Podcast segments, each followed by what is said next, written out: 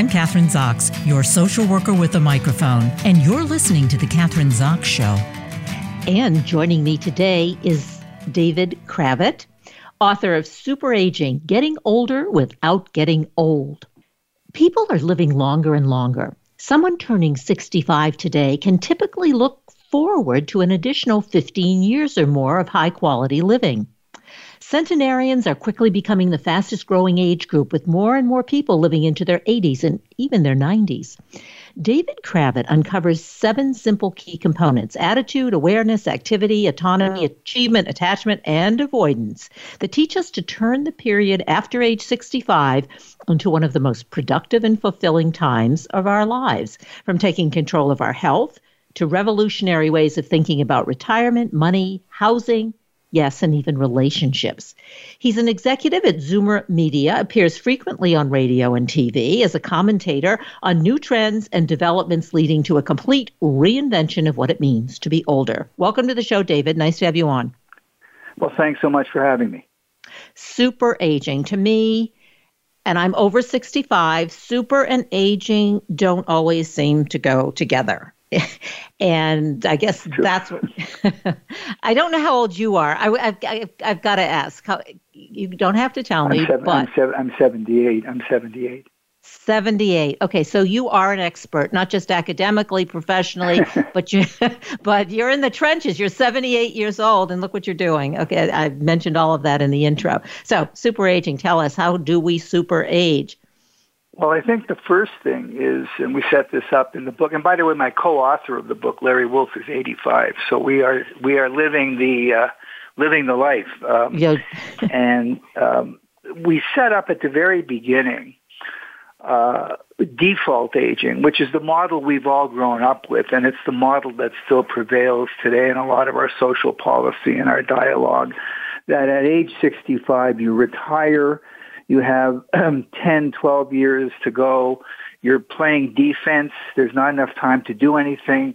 Uh, God willing, you're going to have a pain-free, disease-free glide path to the finish line if you're lucky.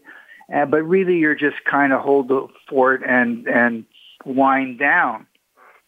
Super aging says, wait a minute, I might have 20 years or more to go when I'm 65. I don't need to play defense. I can do stuff. I can look on this as a period of my life for new things, new discoveries, new possibilities, new opportunities.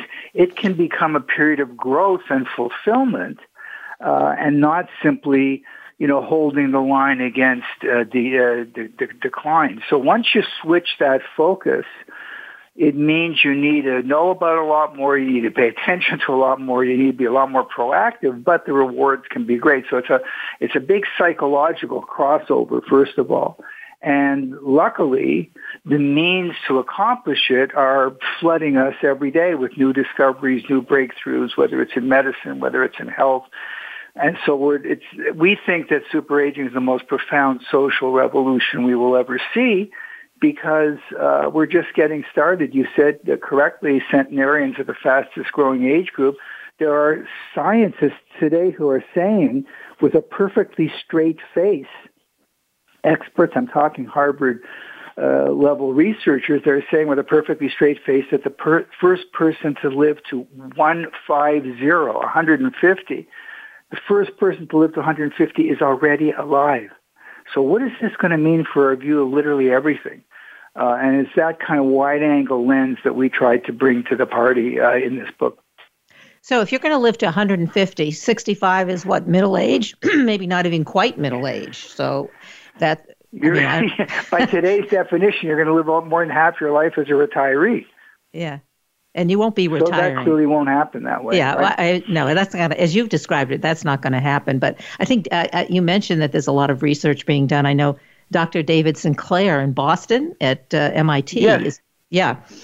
He's the guy that said that, by the way. He's the guy that oh. said the first person to live to 150 is alive today. Yeah, I thought it rang true because I read the book and I thought, yeah, Dr. David Sinclair.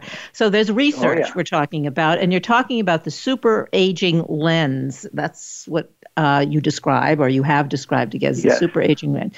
Okay, that's kind of the overall, as you say, kind of philosophical uh, sociological, political way of looking at aging. But now, what are the specifics? Because people are listening to the show are saying, you know, I'm 70 and I have arthritis and I have these chronic illnesses and I'm in pain yeah, and yeah. I, you know, so what are you talking about? So, all right, so what we're talking about, I want to go back to the word lens because it does mean keeping track of more subjects. And um, the first two essentials are attitude and awareness, and they over override the other five A's. So let's just talk about that for a second. Um, there's all kinds of research to show that people with a positive attitude and an optimistic attitude outlive people with a negative attitude, and this has even been traced down to biology. You know, stress levels and uh, hormones, and and, and uh, uh, they have less inflammation. They have they're healthier.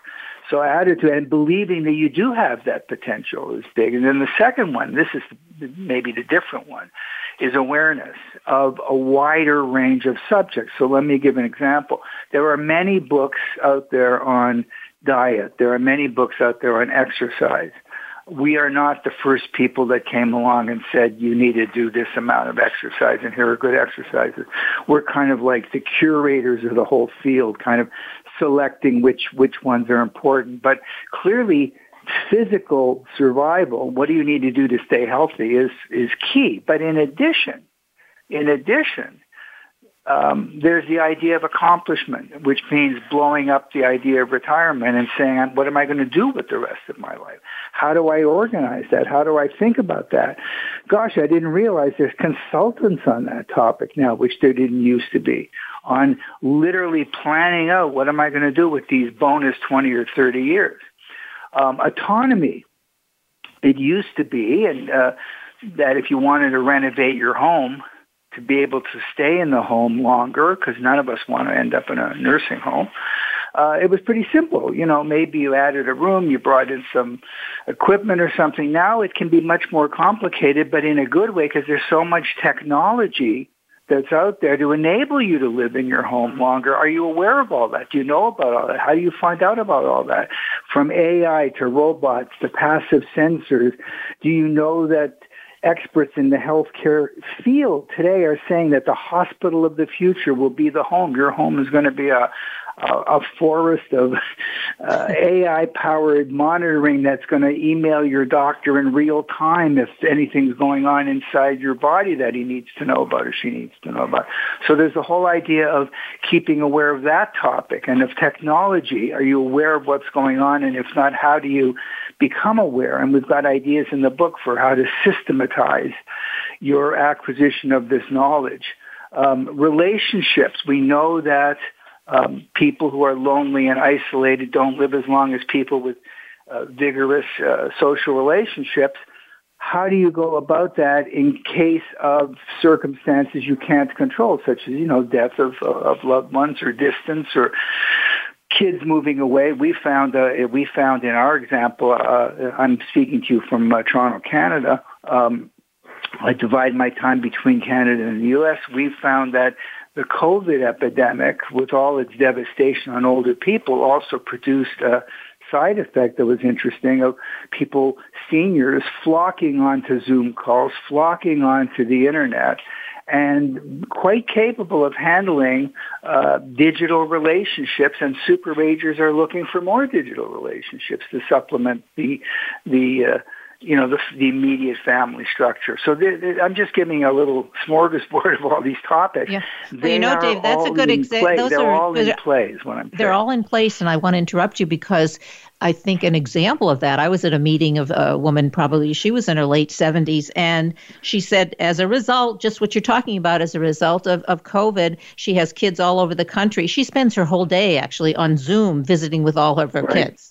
Right. And so, because somebody said to her, "Oh, they and, live and, so far," and, yeah. and on, a, on an educational level, um, we run um, webinars here on topics of interest to seniors, and we bring on experts to, you know, whether it's uh, better sleep uh, or uh, uh, cannabis or uh, aging in place or you know different topics, and we we have no trouble getting a thousand people onto a uh, onto a Zoom powered webinar. So you go online to learn stuff and discover stuff. And the so-called older population, quote unquote, are quite capable of doing this and are doing it. And uh, so we just want to open up people's eyes to the, that possibility. But you do need a lot more information and you do need to keep an eye on a lot more topics. Well, I think the connection between old people and younger people is also critical. I mean, I know I have friends who, quote, have retired, and all they do is hang out with people the same age as they are over 65. I think the people who do better connect with people in their 30s, 40s. I, I you know, people who can maybe help them, mentor them, even in terms of technology, where you can go to for information. You know, besides you. You're, quite, you're completely right. yeah, that's, that's completely correct. But also, there are some very interesting innovations to, to foster that. For example, in the book, we write about a, a retirement community that award-winning retirement community that physically located itself on the campus of Arizona State University by design. And so you get the admixture of older people and retirees with younger people meeting in the coffee shop of the university, the older folks can plug into and audit classes maybe for a degree or not for a degree, but mix and mingle with the younger kids and then they get the perspectives and the point of view of the older kids. A very dynamic, creative community. And other people are looking at that model. Um, so there are some innovative things going on to actualize what you just said. Do you think that we need to get get rid of the word retiree? I mean, retiree, it's maybe get that out of the vocabulary because that means a lot of things. Retire, you can retire and die, or just retire and sit in your living room. It has a the connotations for retire. I don't think are particularly good for what well what you and I are talking about. There, there should be other words.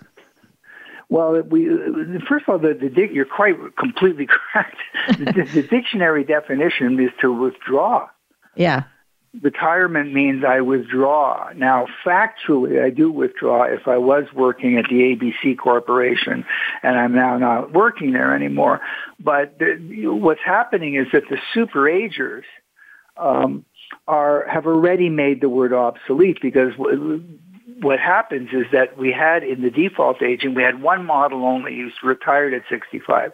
So the model was you went to school to your young 20s, mid 20s, then you worked for 40 years, you accumulated enough money to last you for 10 more years, 12 more years, you retired at 65, you were dead by 80 or late 70s. That was the model and retirement was locked in. Now, retirement could mean, uh, I call it the all of the above model. Some people are retiring exactly the way they used to. The word means exactly what it used to mean right on the stroke of midnight, you know, in the 65, I'm out of here. Other people are retiring and then being called back in or coming back in. Other people are working past the age of 65. Other people are retiring from job A but starting a whole new career. So it's all of the above. So I think what we're, what's happening is that the word is becoming obsolete in the behavior of uh, people. And uh, you're quite right. We we have to retire the word retirement because it just doesn't apply anymore as a one size fits all you know model of behavior. Well, uh, will you respond to 60 is the new 30? Because I don't think 60 is the new 30. 60 is the new 60, maybe, or as we've been talking about, 65 is the new 65. But it's six, if you keep saying, not you, but uh, many uh, writers and people, you know, talk about 60 is the new 30. I mean, it's definitely not.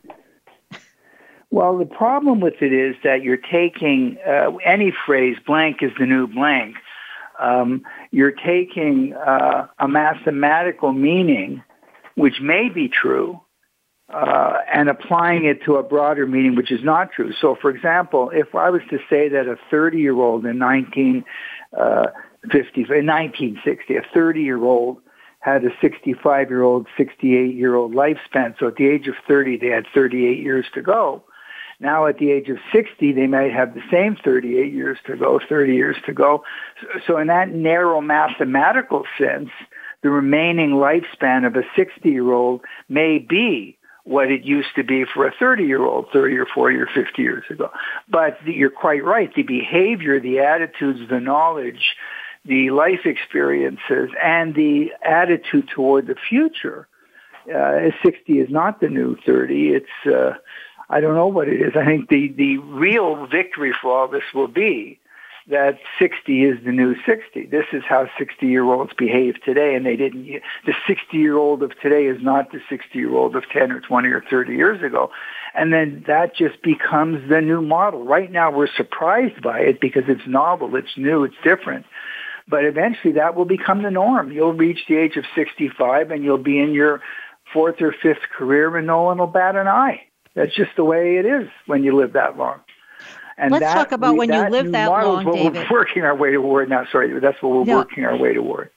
Yeah, I, I agree with you. But what about stigmatized, stigmatizing? I think it really, uh, that's an issue. That's an issue for anyone, maybe even over over 60, over 55, uh, uh, stigmatizing people who are older. I know I've been called, uh, and my listeners know this. I mean, I have a boyfriend of 35 years we've been together, but, um, and decided not to get married. He's my partner, and we will go out, and we can go out to you know we I you divide your time between Toronto and the United States. I divide my time between Albany, New York, and New York City. We go say we're going out to eat Sure. in the city, and people will c- refer to me as the little lady. Now, if they're calling me the little lady, that means I'm an old lady because a little lady, they're not going to say that. That we know that, right? Right. They're going to be. Uh, so please do not call me a, the little lady. I hear that a lot. So tell me, how do you deal with? I've actually confronted waiters and maitre d's uh, about that and uh, actually given them some good information. Do not call older women over 60 little ladies. How's a little lady doing? And it's like, are you talking to me? Anyway, That's right. Yeah. Well, I think you're you're you're right, and in fact, the final A of our seven A's of super aging, the only one that's in in a negative sense, is the word avoidance, and avoidance of certain negatives. And the primary one is ageism. We talk about ageism a lot in the book, and it has some very severe problems aside from just the um, uh, social or cultural or even emotional damage of being called, you know, being looked at in an ageist lens or being being called little lady. Uh, at a substantive level, it's costing the United States healthcare system over $30 billion a year in ageism on the part of doctors that they won't treat certain well you know you're too old what am i going to give you a new hip for right now uh, or they're condescending or they're patronizing toward older patients and they approach it with a defeatist kind of you know you're going to be gone soon anyway this has been documented and, and there's numbers to support that this is a serious problem the culture is infused with the old model of default aging, which is what leads to such things as you've experienced. To, take this little thought test, for example, uh, invite your listeners to. How many car commercials, think about all the commercials you see for cars and trucks. How many, in how many commercials do you see somebody over the age of 50 driving the car? Hint, zero. And yet they buy, that age group buys far more vehicles than all the other age groups combined. So the entire automotive industry is portraying in its commercials people who are not their customers. They're not their primary customer. And they're ignoring the people that are their customers as an entire generation. And it's, that's the kind of thing we have to fight against. And I think that the way to fight against it is by exercising the um, economic clout that we have because the this age group accounts for more than half of all consumer spending. And they're not adequately reflected and they're not certainly not chased after by the uh, marketing community, which is leaving billions of dollars on the table by ignoring them. So you, are completely correct. It's a major problem. It's not it doesn't admit of an easy solution, but I think gradually over time as people realize that uh, people at the age of 65 are not, you know, don't have one foot in the grave necessarily and are dynamic and vigorous and still contributing, maybe that stereotype will, uh, will gradually fade. Yeah, I think we get back to the first uh, one of the key components attitude, changing attitudes. That takes a while. I mean, your book will hopefully, and I will say it will, help us to change our attitudes. You have to change your attitude first, and, and then you can change the behavior. Um, and that's, I mean, that's the issue that we're talking about. I actually did buy that's a car right. because, because that's there was right. a 50, Matthew McConaughey. I think he's 50, isn't he? He was selling uh, Lincoln yeah. Nautiluses, and I love him. So I saw him advertising the car, and that's the car I got. There's a good example. so there you it's go. Starting to happen. Yeah, yeah, it's starting to happen. That's the. I should have mentioned that. That is an exception. I'm not. Yeah. Didn't mean maybe literally every single solitary car, but. Um, um, and there are industries, to be fair, to be fair, there are industries that absolutely do get this. And one of the ones that may be surprising and counterintuitive is uh, women's, you know, cosmetics and beauty products. Um, who know very well what's happening. And you had a long time ago, this isn't recent, you had people like L'Oreal using, you know, Diane Keaton uh, as a spokesperson more than 10 years ago, um, and Susan Sarandon, and, and uh, uh, I think 10 years ago, the, pres- the then president of Revlon said that the 70 plus market was going to be their biggest market going forward. So they recognize that financial services industries do a pretty good job. But we still have examples of ageism in, in, in marketing. And of course, we have the whole um, intergenerational clash between you know, uh, should we retire our politicians at a, a minimum age, maximum age, and then they got to retire? And there's that whole debate going on, and the whole okay boomer debate going on. So there, there's a ways to go yet. So, what do you think, because you're approaching that age, 78, you said you were 78, about uh, presidents uh, being 80 or 82 or 84 years old? Um, I won't mention any names. You can just give. Uh, well, I think that if I think that if super aging is going the which is inevitable to me, it's the process that can't be stopped. What we're going to move to is we're going to be judging um, the competence and the performance of people uh, rather than uh, their age. We're not going to be naive about the fact that at a certain age you slow down. But I think that the automatic nature of it is what I, uh, you know, ob- uh, object to. Um, Prince Philip, the late Prince Philip, stopped all his public duties at 89 because he had, I think it was hip surgery or something at the time, and he resumed at 90, and he was still going strong at 95. Queen Elizabeth was going strong at 96. Henry Kissinger turns 100 this month, and he's still writing articles and giving speeches about foreign policy. So I think it varies by the individual, and the trick will be to say, I like President X, or I don't like President X, or he's competent or he's not. Uh, and his age, you're certainly going to be aware of it, but it may not be the driving force. It may not be the automatic driving force, is what I'm saying. I'm not in favor of a, a compulsory retirement. Um, you know, we open our book, just if I can, if I may, with an yeah. anecdote about um, uh, Hurricane Hawkins, Julia Hurricane Hawkins, who um, set a world record um, in November of uh, 2021 for the 100 meter dash of a minute and three seconds. And he said, well, how can that be a world record? 100 meters, a minute and three seconds. Well, she's 105 years old.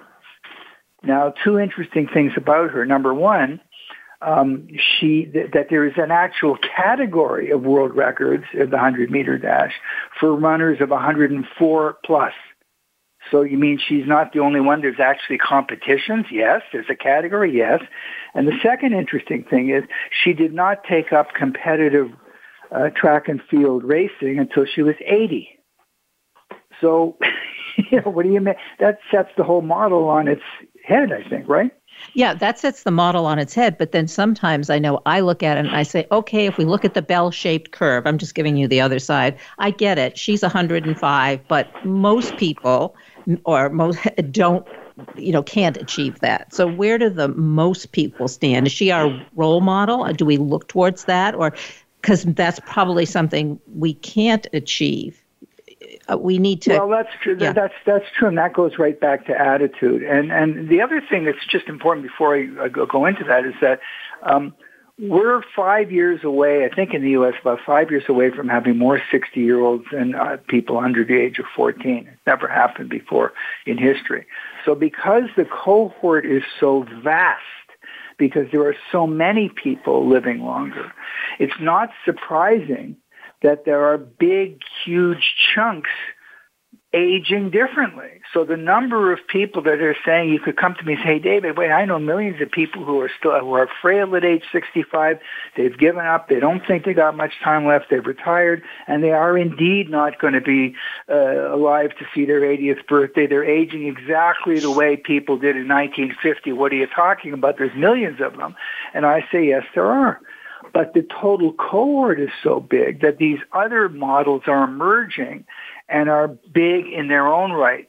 So I go back to attitude. I think that the attitude we're trying to promote is that by the time you hit your 60s, you should perceive, most people or many people can perceive that they have a lot of time left. Uh, maybe they can't do it on uh, track and field. We have an example again in the same paragraph as uh, Hurricane Hawkins of a guy that got a PhD in physics at the age of 89. Then he started that journey at the age of 70. So there's an intellectual thing, not out on the track. So I think we're, what we're saying is be inspired by the fact that you've got time left. Make plans to use those years productively so it's not a wind down phase, it's a growth phase.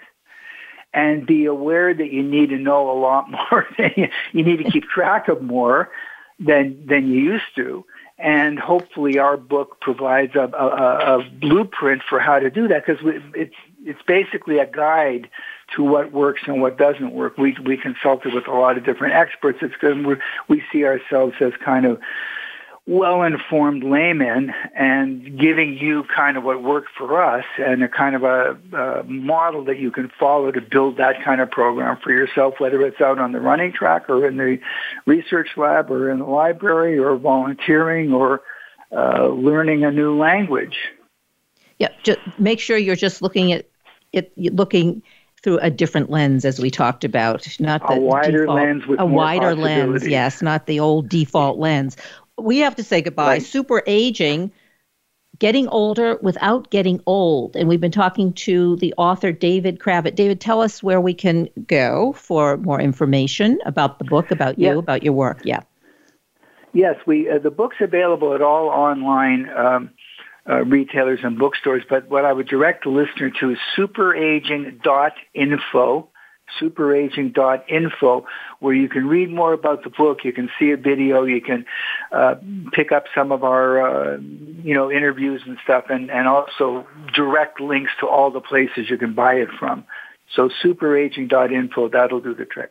Great. Thanks so much for being on the show today. Lots of really great Thank information. You. Thank you we so appreciate much for it. having me. I really enjoyed it. Yeah. I'm Kathryn Zox, your social worker with a microphone, and you've been listening to The Kathryn Zox Show.